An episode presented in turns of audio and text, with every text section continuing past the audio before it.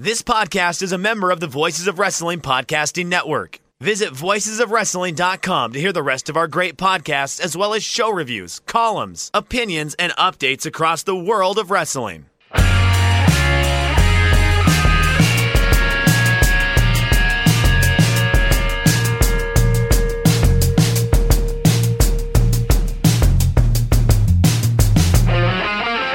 Shake them ropes. Second episode of the week. Jeff Hawkins here with Chris Novembrino. Chris, we're going to have a uh, we're going to have a production meeting. Um, Okay. I am I I am making an editorial decision that we will now eliminate numbered episodes Oh, okay. All right. because this this week we had our second episode number 330 and it's just we're just putting out too much content to really keep up with numbers. So I'll try and figure out wacky titles and you can help out as well with these titles. We're just going to be STR and we'll have a header. That's all we're going to do. So if it seems weird to you guys, sorry. Apple's kind of pushing not numbering episodes as well. This is kind of a strong rebuke of my counting, is what you're saying here. Well, uh, you know, STEM education being what it is, Chris. Uh, I did really good No, on the English fine. part of the SAT. It- the math, fine. the math part was a little draggy, but you know, whatever. I got perfect on the math. That's my problem. and then I took it, never took another math class again because it's just like I don't really like math. It's just my mom was a math teacher, so I, I knew math. Uh, yeah. Um. Interesting. Uh. Interesting. Second half of the week. I'll do the cleanup section first. Chris, do you have anything from Raw or SmackDown that we missed? I don't think I do. What do you got? I don't have anything. I just wanted to bring up a couple of news items. Uh, apparently, Stacey Ervin Jr., who was a trainee at NXT, who we saw on TV, have a wonderful um, match. I believe it was against Aichner and um, That's right. He was Dieter. quite good in that match. He really showed something in he that. was team. He was team with Umberto Carrillo. Right. Sure. Uh, he he is he is. Some say he has retired permanently. Others say he is on a leave of absence. Um, fears over concussion-related symptoms um, are making him second guess his wrestling career. I I find this very disheartening news because I thought he had a hell of a lot of charisma. Apparently, on the Largo Loop and some of the Florida shows, he had been really knocking them dead. Um, he is a gymnast. Uh, he ha- he has that background. I believe he's also dating uh, a member of the Olympic team. Uh, and him and And Carrillo they combined together were an incredible high flying team that WWE really hasn't had. yeah, him and uh, a, a foot a guy who came from the football background who was also concerned about concussions left the training program. Which uh, you know we'll see if he comes back. We'll see who's correct. I kind of have my doubts. I think people who don't come in automatically loving wrestling will eventually kind of get that that feeling that hey, I was an actual athlete with other skills. I can go coach or do something else as opposed to this. It is a risky business, especially compared to coaching, right? Risky business, baby. I always go every time I hear risky business, I hear Dusty Rhodes in my head. I'm sorry. Uh, I, it's funny. I news- almost did it in the Dusty Rhodes voice, but I wasn't sure I was going to slide into it right.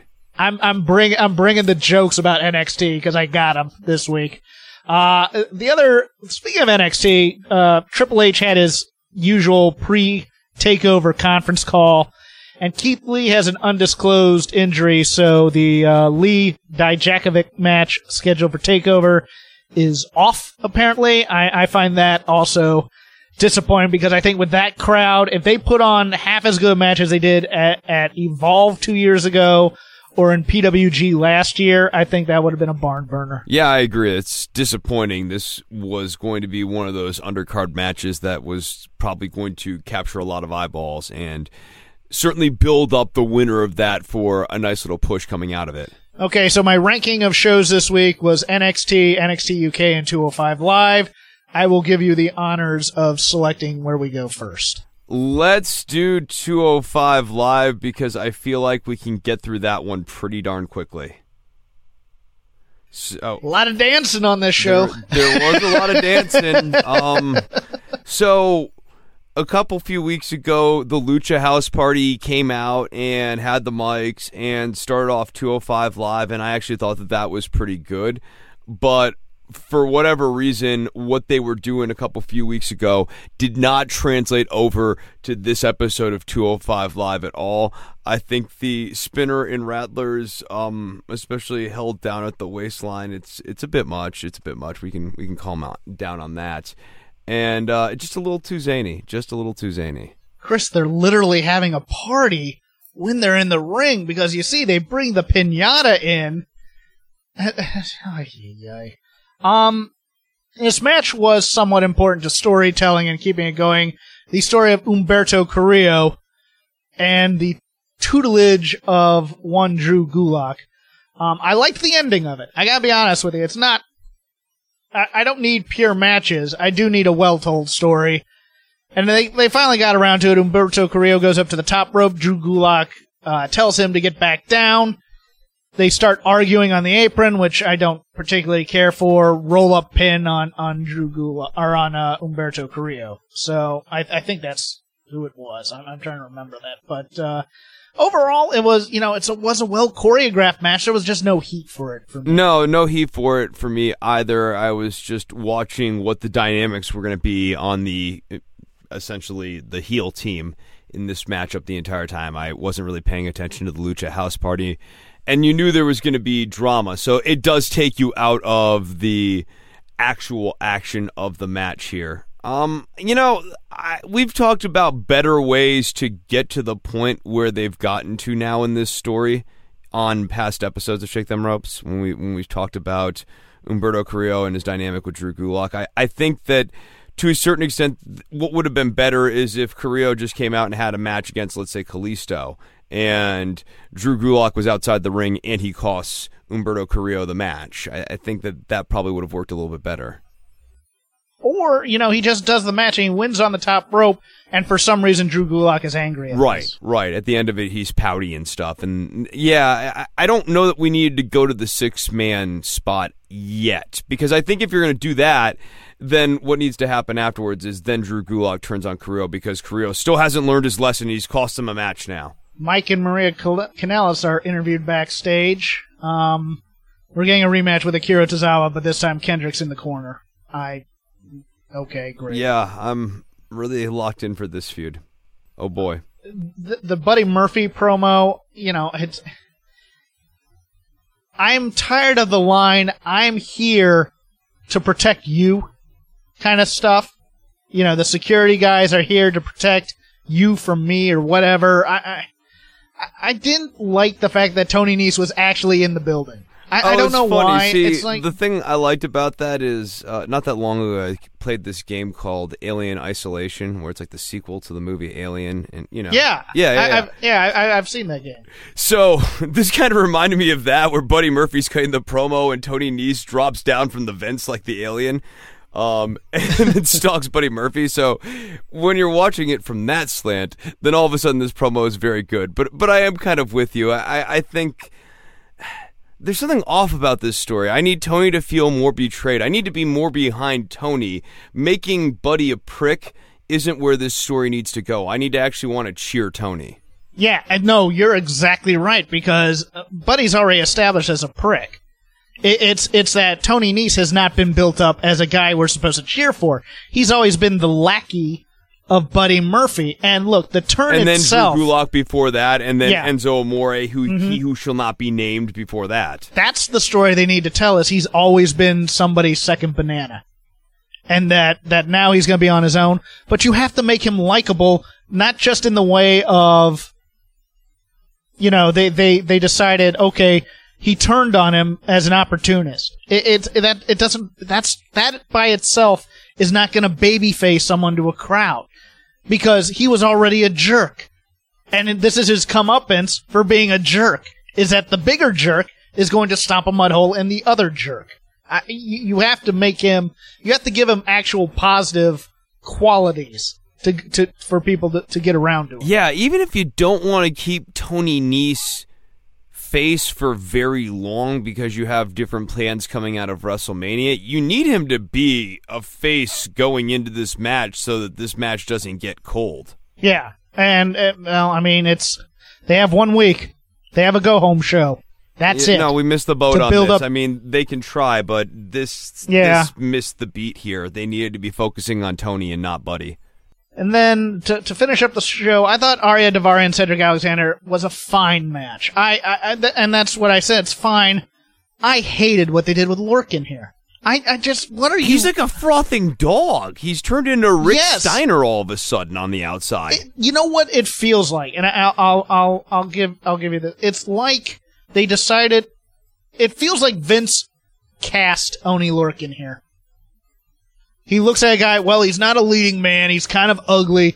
He looks kind of like a frothing dog when he's angry. He's just sitting there seething all the time. So that's what we're going to have him do. We're just going to have him get angrier and angrier in the chair, and then he's going to freak out about his jacket.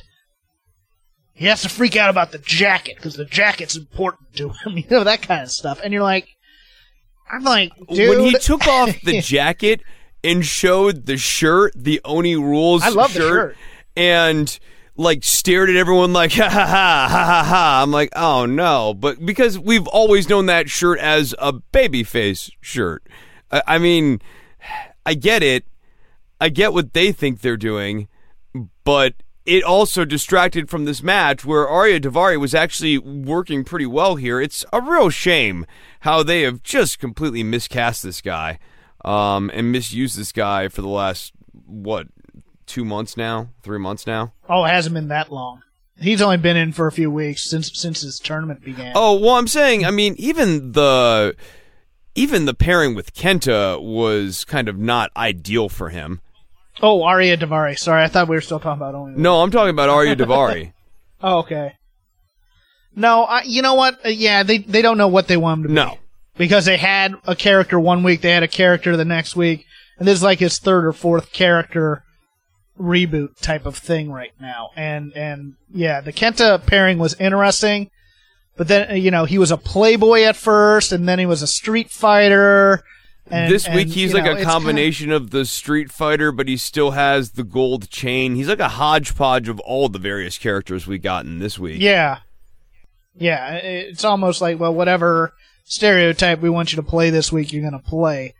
Uh, I, I want to go back to the Lorcan thing because it's just, it was such a over the top reaction to a jacket that, that I just go, dude, really? I mean, because he needs to be You a know, heel, I- Jeff. That I mean, you you know, and- but- we really need to hit you over the head with during- it. He's a during the- heel. What is making him angry during the course of the match where he's almost, you know, frothing at the mouth? Or did they just say play a dog?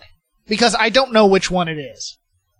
Because they were putting over the craze, the rabid dog stuff a little bit too hard for me to not think that that's going to eventually be a nickname. So it's it's yeah, almost it's like either one of those Mad where Dog or Lunatic Oni Lorcan. Like he might be the inheritor of the Lunatic Fringe. Maybe not the fringe part, but the Lunatic moniker. but it's almost too on the nose. You know what I'm saying? Uh, it, DC Comics did this at one time where it's like they had these animal themed villains who literally became animals after selling their souls, and it's like, eh, that's a little too on the nose for me. I don't believe Killer Moth's really a moth, guys. I, I don't. I, I don't need that. I don't need Copperhead to really be a snake. It's fine for him to be a themed bee villain here. It doesn't make him any cooler to be a real animal. Um, and I think that's what they're doing here. That's what it feels like. Yeah, yeah, I, I didn't care for this much at all. I, I'm not excited about this at all. Heel Oni Lorcan. It's not a bad idea, but I hate this heel character. Well, they had done so much to build him up in NXT regular. Right, With, right. with Danny Burch. I mean, th- he got over as a gritty, gutty, you know, blue collar lunch pail wrestler in a tag team. And, and here, he'll be a steady hand as a heel, but um, one of the big issues on this brand is that they don't have dynamic baby faces that the crowd is really attached to, and that was something that the arrival of Oni Lorcan offered some promise on. well, here, here, here's the other thing is for 80% of that crowd, this is introducing Oni Lorcan and what they're supposed to think of him, and it's not very good.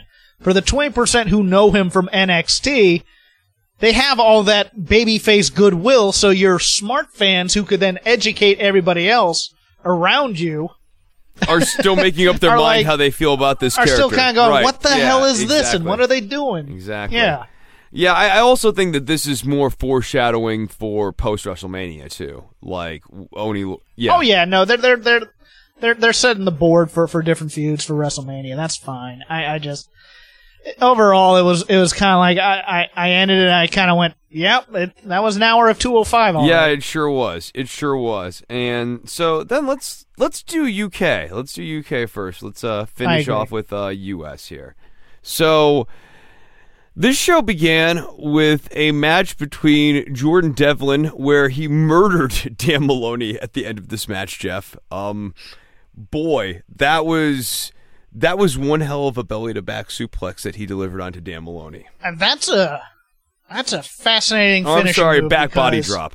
Yeah, but it basically looked like he dropped him on his Yeah, head. oh no, it was like very 1995 Japan style. and he's not. I don't know if he's going to be able to do that to guys bigger than him.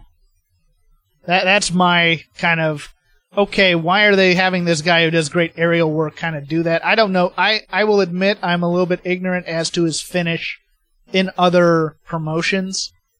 Um, if that's his new finisher, it's going to be interesting to see how long he gets to keep it. Uh, I like. I, I've turned the corner on Jordan Devlin, mostly because of of his outside WWE promo work. It's fantastic. I think he's a great, and he's starting to get the swagger here. He he, he has very cocky. I mean, his cocky mannerisms are fantastic. It's just I'm I'm uh, he's still a little bit too, for lack of a better term, WWEized for me, uh, compared to what he is in other other other territories. But right now, I like this as a match. I liked getting him over like this. I like him being number two heel behind Walter. That's what I want him to be. Yeah, yeah, no, I, I agree. I, I like Devlin a lot, and I, I thought that this was a very effective usage of Devlin's time here on this show.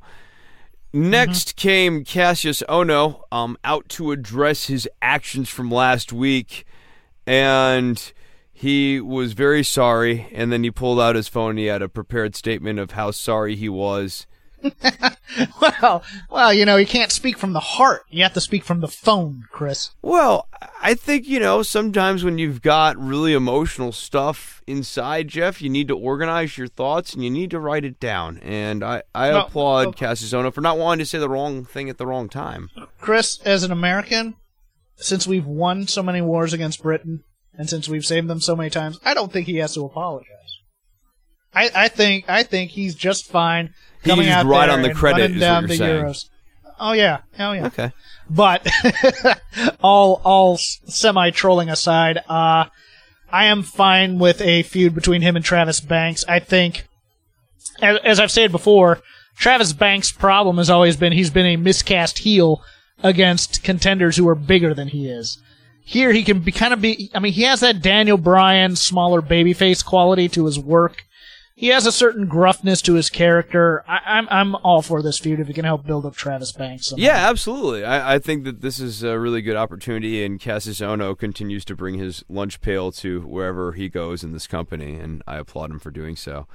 Then we got a video of Dave Mastiff in the gym, and I liked this. I thought that this did a much better job resetting this guy as not kind of a goofy fellow and more of a serious character. We haven't seen Mastiff in a minute, and this got me excited for him to return. Oh, agreed. I, I agreed. I, I liked all the I liked all the video packages. I think on this show. I, I liked the I liked the Jinny one. I thought that was pretty Yeah, that one good. was really cool. I like that one. uh, I, I I'm look. I, I'm I'm heavily biased to liking Jinny. I, I'd like to see her get a run with the belt. Um, I don't know if that's going to happen, but I really really like her a lot. I, I just think she just the absolute aura she brings in terms of heelishness and and and just look. There are some people you can't redeem, and Jinny to me is one of them. We then had Rhea Ripley versus Xia Brookside, and I thought that this was a very clever building up Xia Brookside in the loss match, and, and very well structured. And it took me a minute to kind of buy into Xia Brookside, and she was kind of touch and go at various points in this match, but she did eventually kind of switch it on, and she looked good here. But then the right person went over here, and Ripley got the win, but she had to work for it. they've had issues pushing Xia Brookside because she's very young. she's very pretty. She's also the head coach's son or daughter. Oops. She, she's the head coach's daughter. And so they, they haven't really been able to get in a lane where they know, where they can figure out how to push her without getting backlash. Because it's like, okay, I mean, her last name is Given- Brookside. I mean, they they're Yeah. advertising it, and it's kind of waved in your face. But there are points where she looks like a legit good wrestler. I mean, she's still really young, so I, I do believe that Oh. in you know a few years here, she could be really, really good. She's a strong asset. Oh, she's very Yeah. talented. She's very talented. I didn't. Mean, I, I'm not. I'm not undercutting her training because it's obvious she has really good training. This was the Cool Hand Luke match. You know, uh, in the movie Cool Hand Luke, Cool Hand Luke versus Dragline, and Dragline just keeps telling him, "Stay down, stay down, stay down," uh, until until she finally just can't do anymore. But I I really liked how they built Xia Brookside here. I, I thought yeah, Rhea Ripley needed to win because, of course, she's the dominant monster in this division. But you gotta you gotta keep rebuilding her back up after she loses to Toni Storm. And Xia Brookside's the perfect person to do this too. She's kind of the number two or three baby face. Um, here, This is kind of tricky uh, because although- it managed to build up both of them at the same time. Both of them Yes. ended up Yeah, and it was coming out good. looking better off this match. And then uh, Piper Niven makes her debut in NXT, NXT UK. The problem with this is nobody remembers her from the first Mae Young Classic, except the hometown people there, and it, it's one of those things where they really need to hammer that home after her debut. I thought on this show. Here, here's the videotape of her from the Mae Young Classic and how great she was. Because I think you need that kind of sense of immediacy. I, I do, for especially those of us who are not Eurocentric wrestling fans. Yeah, especially Because otherwise she's you're just be like- presented as dominant. Dominant people Yeah. come out and do something dominant. Like so, contrast Piper Niven's arrival to Walter's arrival, right? Yeah. Walter comes out and he, you know, makes jokes out of Gallus at the end of that uh, NXT takeover. Piper Niven comes out and she just comes out and she grabs the microphone. She's like, "I'm in charge now. I'm dominant." yeah. It was kind of like, okay, great, but, you know, why should I believe you when I've seen. I just saw Rhea Ripley kill a girl, almost. What, what have you done? You know, oh. I I mean, how can really, you say yeah, you're really, in charge? what Piper Niven should do, although she's supposed to be the face in this feud, what Piper Niven should be doing, although Xia Brookside is also the wrong person for this as well, would be grabbing Oh, yeah. Xia Brookside and making a statement to Rhea Ripley, and then like looking at her, but it doesn't work with the story you just told. I, yeah, and I don't, I don't think you do that with a character like Piper Niven. No, I no, think because she's also push- supposed to be a babyface in this feud, right? Yeah, yeah, and and So it leaves you in this weird place where you don't have any tools in the toolbox. That's what I'm saying. yeah, she's also a certain kind of babyface where they're going to play up. uh, Look, they're going to play up her size as being positive, role model type stuff, much like they did Nia Jax as a babyface. I think. So, so you don't want to you don't want to turn people on her being. You don't want to make her the the lone wolf type of babyface.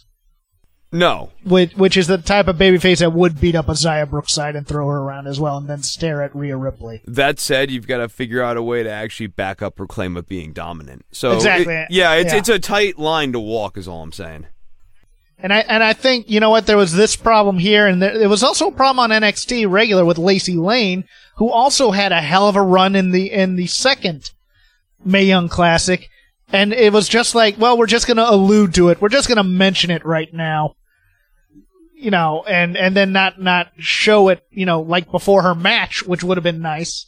You, you, if you're introducing people don't just throw them out there and go, well, this person was a competitor here, here, and there. You know, it's like it's like comic books where where you know the continuity editor has to like put an asterisk and say at last seen in like JLA episode thirteen or, or fourteen. You know, It- it's it's give it to us now so that we can have the memory and then go with where you're going with the story versus the other way around. After that, we had several packages here. We had Radzi talking to Isla Dawn backstage. Isla Dawn gets interrupted by Kaylee Ray. Kaylee Ray tells Isla Dawn, Don't think just because we're both Scottish that we're all friends. You might be next. So get ready for Kaylee Ray and Isla Dawn to lock horns at some point here in the next few weeks. Battle of the Redhead Witches. There we go. Then we had a look at Walter. I thought this was really well put together too. Yes. Yeah. Especially uh who is it? The uh I- can't remember his name, the the small enhancement talent that's at the PC where they do Oh, the- Jack the- Starz. Yes, Jack, Jack Starz. Star. That was that was excellent. Yeah, Jack, Jack Star's chest is excellent. Having Mark Andrews talk about him was excellent. Sid Scala continues to be one of the best things about this show, in my opinion. I agree. I really like Sid Scala, and he really has something compelling. I don't know that it would work on any of the other brands, but he really shines on this particular brand, and in a, in the same way that like Drake Maverick shines on his particular brand. They both just really stand out. Although I will look at him in the suit with, with you know his kind of throwback slicked hair, and all I think is Vincent Kartheiser from Mad Men, Interesting. Okay, guy who okay. plays Pete. And it's like, oh man, yeah. Then we had Radzi interviewing Trent Seven. Trent Seven is mad about being called dead weight. He's going to have a match against Joe Coffey here in the coming weeks here, and he wants to shut Joe Coffey up. Trent Seven's too charming not to like because Radzi's first question is, "So what are you up to?" He goes, "Well, I'm standing next to you right now, and you're so nappily dressed." He does very fun promos about nothing. Like th- this was super Yes. light on the substance, but he is very fun, and he would be more fun if he had more things to say. He didn't have a ton to say. It, it's almost like he's it's almost like he's trolling corporate protocol with what he's doing with with his promos.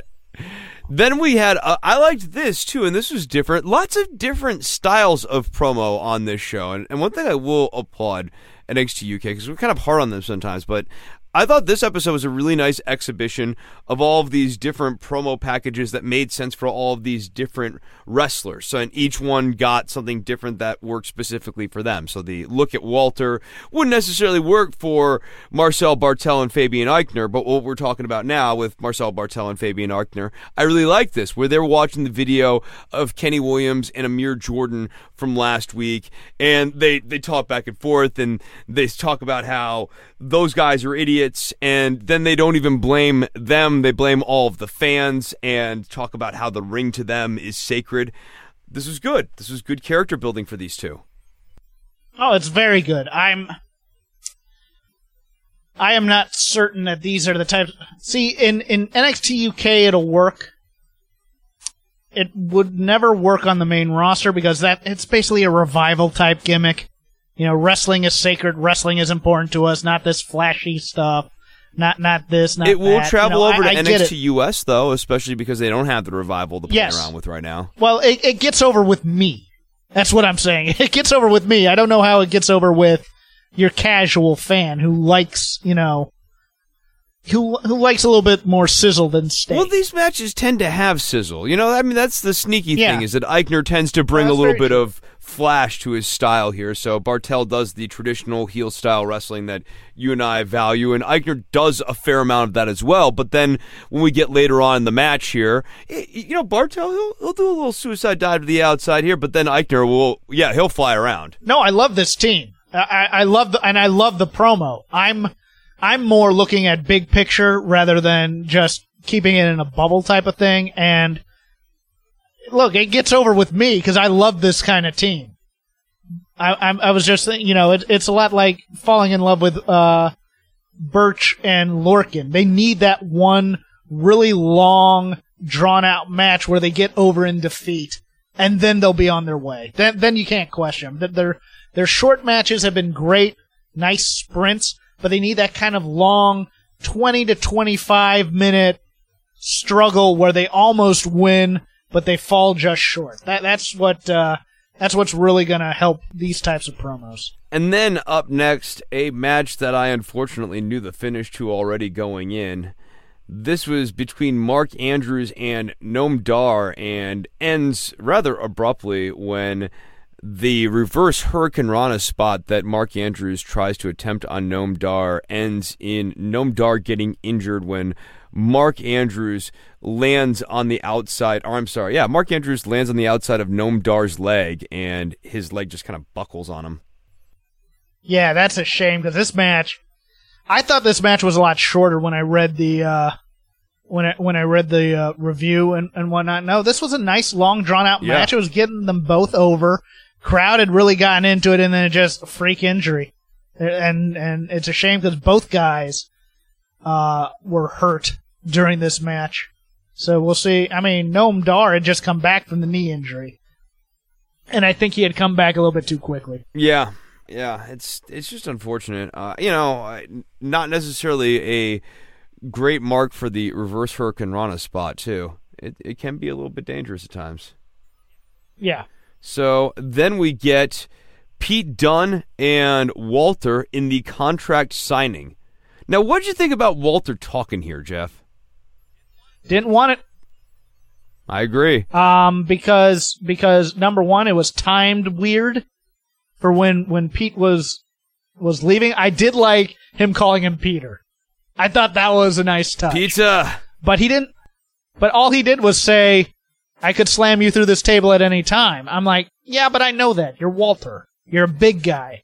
You don't need to tell me things I already know. You just need to be. You just need to look mean and scowl. I just like the fact that he just he just took the contract and he signed it and went on his way. Like this is an everyday occurrence with me. I am a badass. I am Walter. Watch me roar." Yeah, there. I mean, I have the transcript of this promo right here. Peter, and, this is in German. Your time is up. Don't look at me like that. You know exactly. I could just reach over and put you through that table. Like I just said, your time is up. And in New York City, the reign of the bruiserweight will end because this title was mine. There are way too many words in that promo. way too many.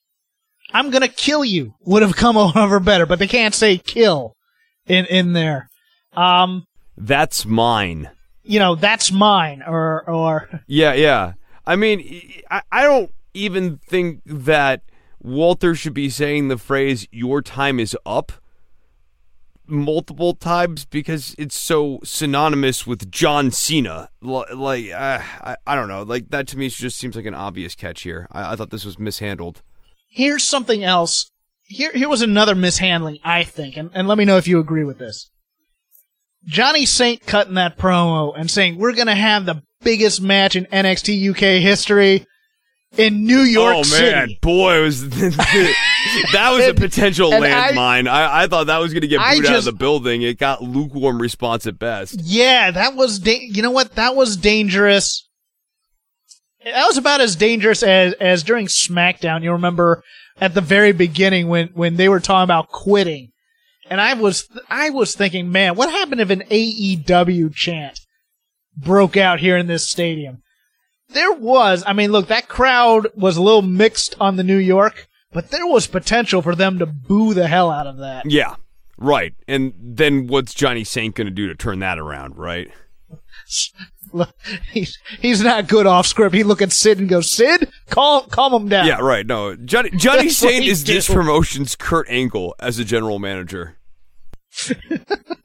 Oh, he's a Shane McMahon as general manager. Shane had moments. I, I don't know, Kurt. I'm I'm going with Kurt here. Uh, you want to do NXT US now? Oh, I am I am so looking forward to this. Okay, okay. So this episode began with Johnny Gargano and Adam Cole squaring off and cutting a promo on each other, getting us ready for the NXT title match. What'd you think about this, Jeff? I, I liked it. I wish Adam Cole had been a little bit more of a jerk, like a real jerk, not a WWE sports entertainment jerk. Um, I thought Johnny came off. Johnny won the promo because his snarkiness about a million reasons why, and I thought he was going to start counting at one point. But um, you know, it, it, it's your basic face-to-face promo, getting to you know your cut lines. You know, I he Johnny's working towards getting to the crowd to say Johnny freaking wrestling. Adam Cole's getting to say uh, undisputed. Um, it was fine. I liked the staging of it. I liked that Cole got mad after Gargano finished his promo. And it's almost like he's collecting his thoughts as he's walking around the ring, and he cuts off the music to give the rest of his promo. I liked that that staging of it. I liked that as well, but yeah, I needed Adam Cole to be more of an undisputed jerk here. And mm-hmm. to a certain extent, Johnny was being an antagonist, and we like Johnny, and that's cool. Although you know, like Johnny did inadvert- inadvertently in real life, obviously, but he did just injure J- Tommaso Ciampa too. So like him being a jerk, like a couple weeks after that, I don't think is necessarily the best placement in the world. Yeah, he need he needed to be more pure babyface. Yeah, I thought absolutely. just a little bit. No, just starry-eyed dreamer. This is my chance. I've wanted this, and, and not try to rub it in the face of Adam Cole. And Adam Cole needed to come out and go like, "You're a failure." Like, there's a reason why people This call you Johnny more- Failure. This was more when Gargano was teasing a turn where he was so obsessed with the Yes, belt it that was very anybody but to. Tommaso. You know, and he needs to come out and go, "Hey guys, I'm back. I'm yours again. I'm the audience's hero again." And he did that with words, but he didn't do that with tone. And that's Also. Adam Cole shouldn't mention Lifetime movies. That's not a thing I believe that Adam Cole spends a lot of time watching. It, it that feels Hallmark yeah. Channel. Hallmark Channel would have been a much better reference. Okay. All right. That I mean, or just not doing that. Then next we had Vanessa Borne, who now dresses like a dominatrix, and Aliyah versus Lacey Lane and Kacy Catanzaro. And um, Yes. so, what do you think about Borne Aliyah's new costume change here? I love the name Born and Bougie. I do. I you I know thought they what? were pretty in pink. I thought that that was the name that was getting tossed around. that I'll take that too. Look, Vanessa's always dressed a little bit too much like a lingerie model slash hooker.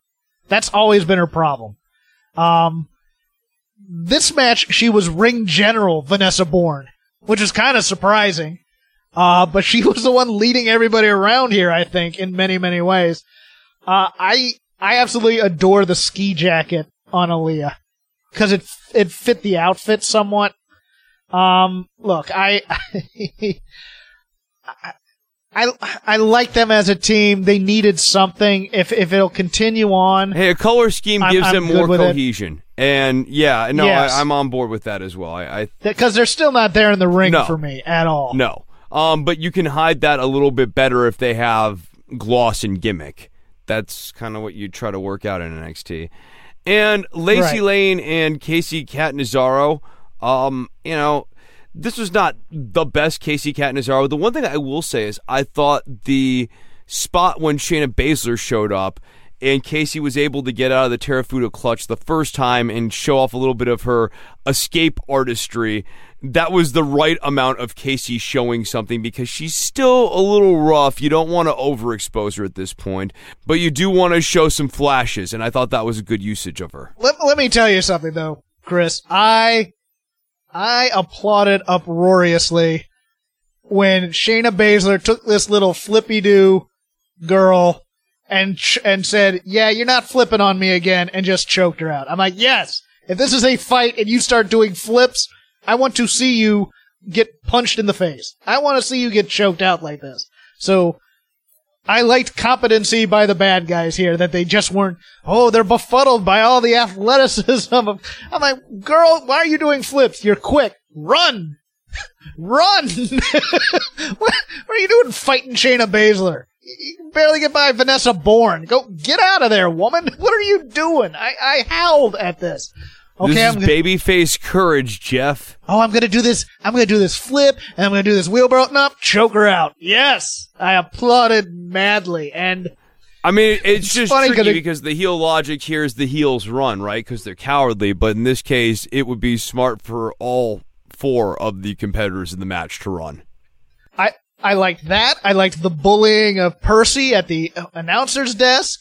I I I uh, it, it's interesting because it went from this to the to the talking about the uh the four way, and it's so weird looking at that four way because it's. It, it's it's Shayna with kind of like just kind of like daring you to jump her from behind with that kind of behind the back look. You have Io Shirai who looks like she's kind of the mom of the group, even though she's younger than she she's younger than uh, Kairi Sane, but she has a maturity about her. You have Bianca Belair, who's just the awesome athlete, looking cocky and swagger, and then you have I'm a pirate, and I'm just like one of these things does not fit like the other. As much as I love Kairi Sane, it feels like she's playing she she's a she's a 12 year old playing dress up at times, and I just I'm just like. You know, I'm. It's it's the little sister quotient. It's like, okay, we got these three bad teenagers and little sisters coming along. I I howled at this just this visual. Then, speaking of visuals, Kona Reeves arrives on the scene and he faces off with Matt Riddle. Kona Reeves has a, a, wig made out of Hollywood John Tatum's hair that is set on his head, not quite right. I, I, let's put it this way, Chris. Let's go with the positives Okay. first. The shirt improves the look more than just coming out in his little. Yes, I agree with that. it, it improves it by about tenfold. I still can't help but call him Fokada every time I see him. Because he has the same build as Okada. He just doesn't have nearly the moveset of him. I, I, I want him to succeed so bad. Okay, so let's stay on the positives. to- I I can build on this too. You know what he does well? His heel selling is actually pretty fun. Yes. Yes, I so like what he lacks on offense, and there's there's a lot of holes here still, but his heel style selling, it's there. I like that. It's an upper body business. He needs a little bit more. Yeah, and then obviously you know technique would go a long way too. Yeah, but his gear is just like he looks like a kid in underwear, Yes, and it's it's it's so the finest gimmick watch. doesn't work for this guy. I, I don't know what the right gimmick is, but this is not the right gimmick, and it feels so try hard. If it- you know what, I thought they had something when they had Borne with him. I do. I, I think that was a nice little dynamic because she's obviously the confident. Right, 'cause, right. Look, Van- Vanessa Borne does not hurt for confidence. No, she is out there, and she is, um, you know, no, he needs to be. like, look, he needs I'm- to be in like you know, uh, air quotes glamorous couple, and they're like kind of like grossly into each other, and yeah, no, that would actually go a long way. but she's the Lady Macbeth of the yes, two. Yeah, sure, and she always has crazy. she's yeah, out there- right, right, right. He's crazy, and so is she. She's out there in her underwear, and she does not give an f about anybody. I mean, she is just. I mean, I I admire the hell out of Vanessa Borne sometimes because I'm just like, she has swagger for days, and I think there's not enough wrestlers who have swagger. So Matt Riddle eventually gets the win over Kona Reeves, whose manager I- is not Vanessa Borne, but somehow we got back there. Dude, you you gotta. I mean, we gotta get to the headline here. Velveteen Dream does the thing. He Yes. comes out on the sofa, and this is the type of thing that we were talking about last week that we wanted out of Velveteen Dream. We need more championship caliber stuff, and him coming out on a sofa flanked by women sipping from a chalice, holding his title belt. Yes, absolutely. Chris, this is a distraction finish.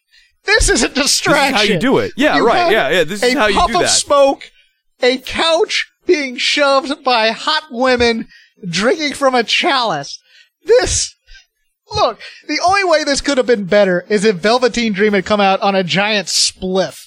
And Matt Riddle had been so enamored. He has he has a platter. look at that. You See, the problem the problem is you couldn't defeat Riddle because he's undefeated going into this title match. But if there was Yeah. ever going to be a reason to do a distraction finish, yes, Velveteen Dream comes out. His music's on. He's got a couch.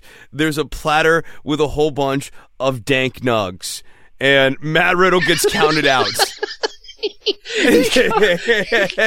comes out with a giant bag of weed. Just come on over. Riddle- Ref keeps counting.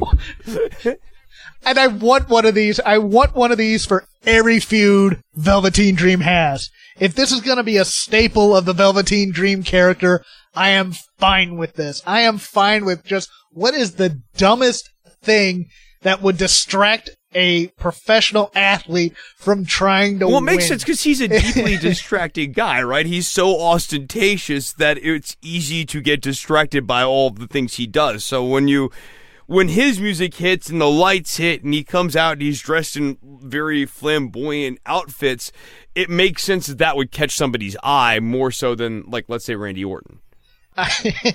You've seen the movie RoboCop, right? I mean, yeah, it's one of the greatest movies. It's a documentary shot in I- real time.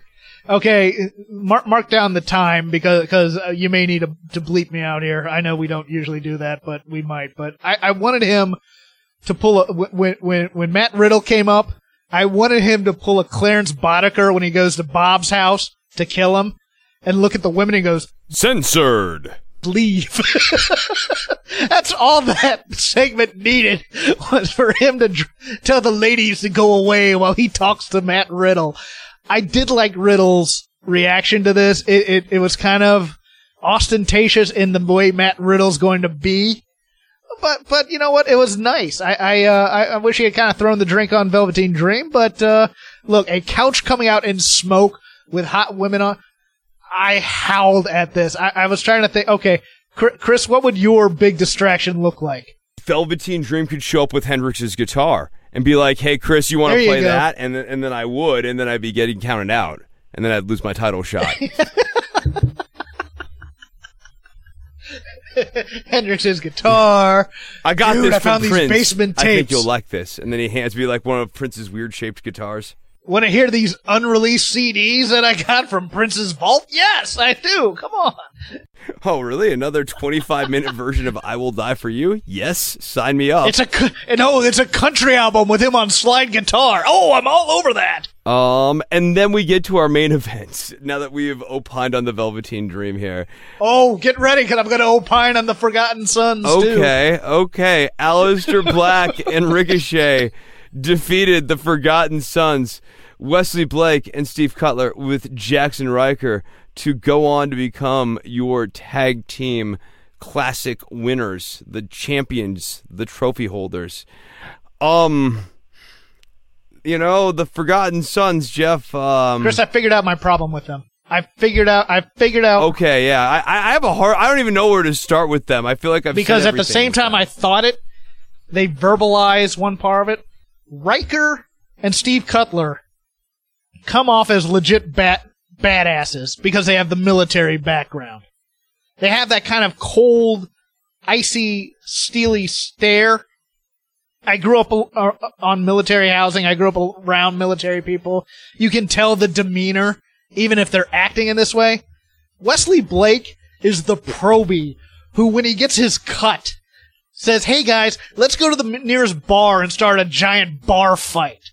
He's that guy. He's goofy. He's doing all the genuflecting and stuff like that. You know, oh, I'm going to fight you. All the overacting, eh, all the phony, tough stuff that they're doing. While the other two guys just kind of look at him like, dude. Yeah, and so that gets into the second part, which is that the group dynamic is still not there. What are their specific roles? At one point, we were introduced to Cutler as the leader, and we've talked about that before. Then they backed off of Cutler as the leader, and no one seems to drive the car, and no one seems to have a specific function in this group. They're basically three of the I same thought- guy. I thought Ryker was the leader. He's the spiritual leader who brought all all I thought he was going because to it was originally cut. It was originally Cutler and Blake, and then Ryker comes in, and they all and they both defer to him, and then he was going to be, you know, he's, you know, you know. Now he's become after- like the after he- muscle, like he's like a mini version of Diesel for Shawn Michaels. Yeah, yeah. It, it's it's it's very odd. There doesn't seem to be a leader, and and again, to me, my biggest issue with them is they are wrestlers acting like bikers instead of what if we put bikers in the ring. Right. They still wrestle like competent wrestlers a little bit too much for my taste. They need to be more brawling. Their look needs to be a little bit more denimy, I think. I, I don't know. I I did like this match for what it was because it was a great I mean, they make great opponents for guys like Ricochet and Aleister Black who are a little bit smaller and a little bit quicker. I thought that part of the story was great. Um, this has not been my favorite Dusty Classic in the in the world because I really liked the first round most of all, and I kind of tuned out after that a little bit. But you know, I'm I'm looking very forward to the uh, to the tag team title match. At Yeah, Takeover. good safe choice here at Takeover. I, I thought there was a decent chance the Forgotten Sons might win this and then just go on to face the War Raiders, and the War Raiders would beat them at Takeover. I'll be interested to see what happens for Ricochet and Black at uh, Takeover. We'll talk about that more in the Takeover preview. But yeah, no, I think this is a good match for that card. Absolutely. Yeah, this card, I mean, you lose a great match in Lee and Dijakovic, but I mean, it's still You've now ensured that the tag team title match is going to be sweet. Yeah, it's gonna get, it's gonna get its time. Yeah, I think I think, I think absolutely. they'll just have those matches and, and just expand the time elsewhere. Like that, I think the women's four way is gonna need a few minutes to really get hot. You know what I was reminded of when they were recapping the trophy and everything going into this main event? Remember the Authors of Pain? Well, it's it's weird because I, I, I was going to bring this up in the news section, but today is the fourth anniversary of the first really attempt by WWE to see what they had with NXT. When they did WrestleMania up in Santa Clara, California, they decided, look, this NXT show is getting a lot of buzz, and it was getting a lot of buzz because of Kevin Owens and Sami Zayn, but also because of the Sasha Banks Charlotte feud and Char- and Sasha Banks was really coming into her own as a character. And so they decide, you know what, we got something here. Let's run an NXT show at the San Jose University uh, Event Center, whatever it's called. I don't know what it's called. I drove up to San Jose expressly to watch that show. I, I didn't stay for WrestleMania. I just went up for that show. And and Chris, let me tell you something. There has been fewer times I've left a wrestling arena with so much joy in my heart over a card I watched than that one. It was so good. I bought an NXT shirt thinking I was supporting the little guy. That's how much I liked that show.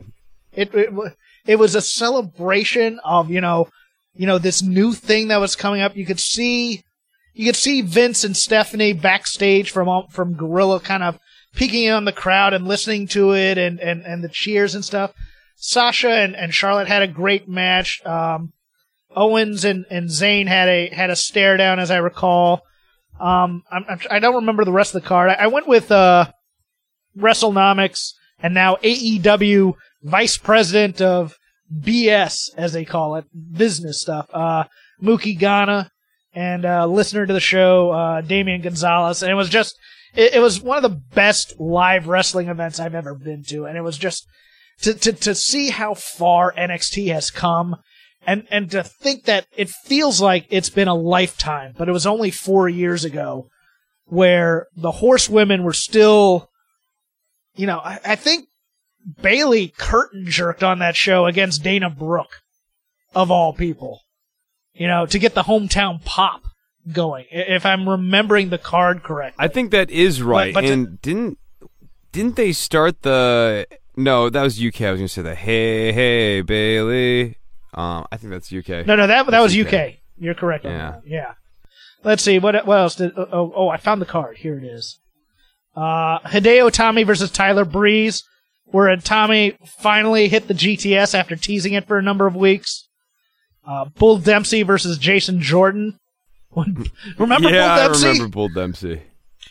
Oh, here it was. He did. They didn't curtain jerk. It was Becky Lynch and Dana Brooke against Alexa Bliss and Bayley as a tag match.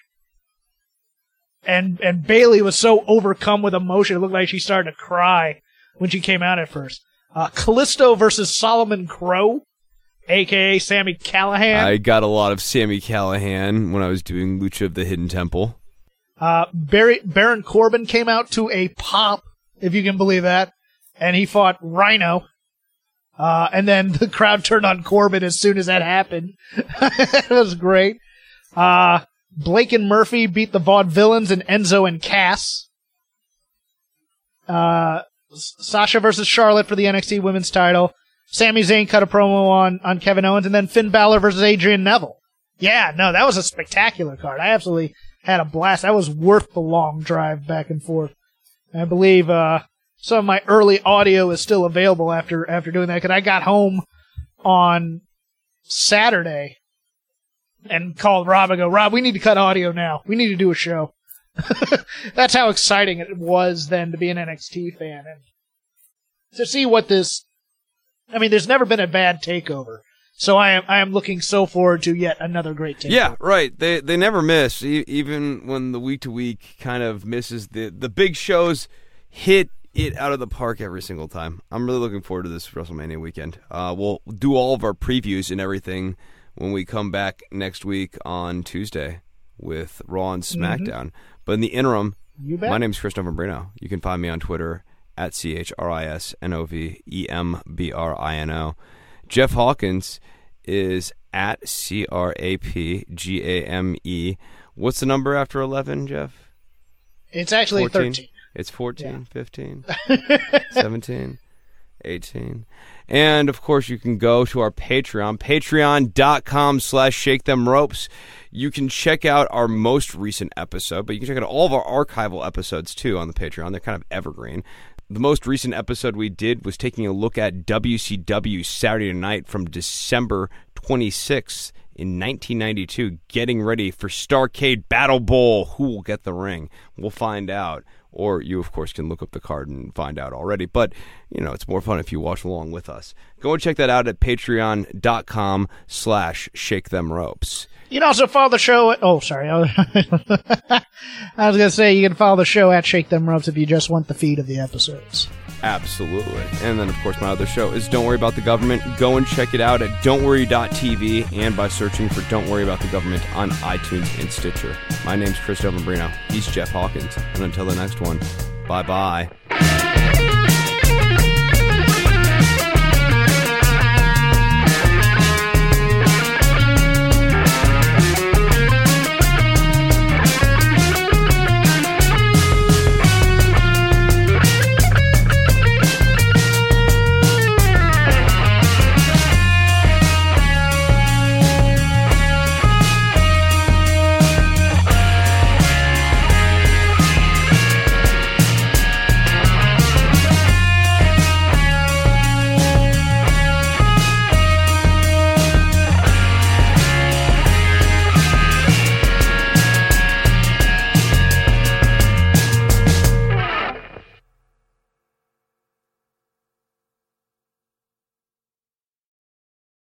BetMGM has an unreal deal for sports fans in Virginia. Turn $5 into $150 instantly when you place your first wager at BetMGM. Simply download the BetMGM app and sign up using code Champion150. Then, place a $5 wager on any sport. You'll receive $150 in bonus bets, regardless of your wager's outcome. And if you think the fun stops there, the King of Sportsbooks has plenty of surprises in store. Check out daily promotions, same game parlays, live bets, and so much more. Download the app in Virginia today and get $150 in bonus bets instantly from your first wager. Only at BetMGM. BetMGM and GameSense remind you to play responsibly. See BetMGM.com for terms. 21 plus only, Virginia only. New customer offer. Subject to eligibility requirements. Rewards are non withdrawable bonus bets that expire in seven days. Please gamble responsibly. Gambling problem? Call 1 800 Gambler. Promotional offer not available in Washington, D.C.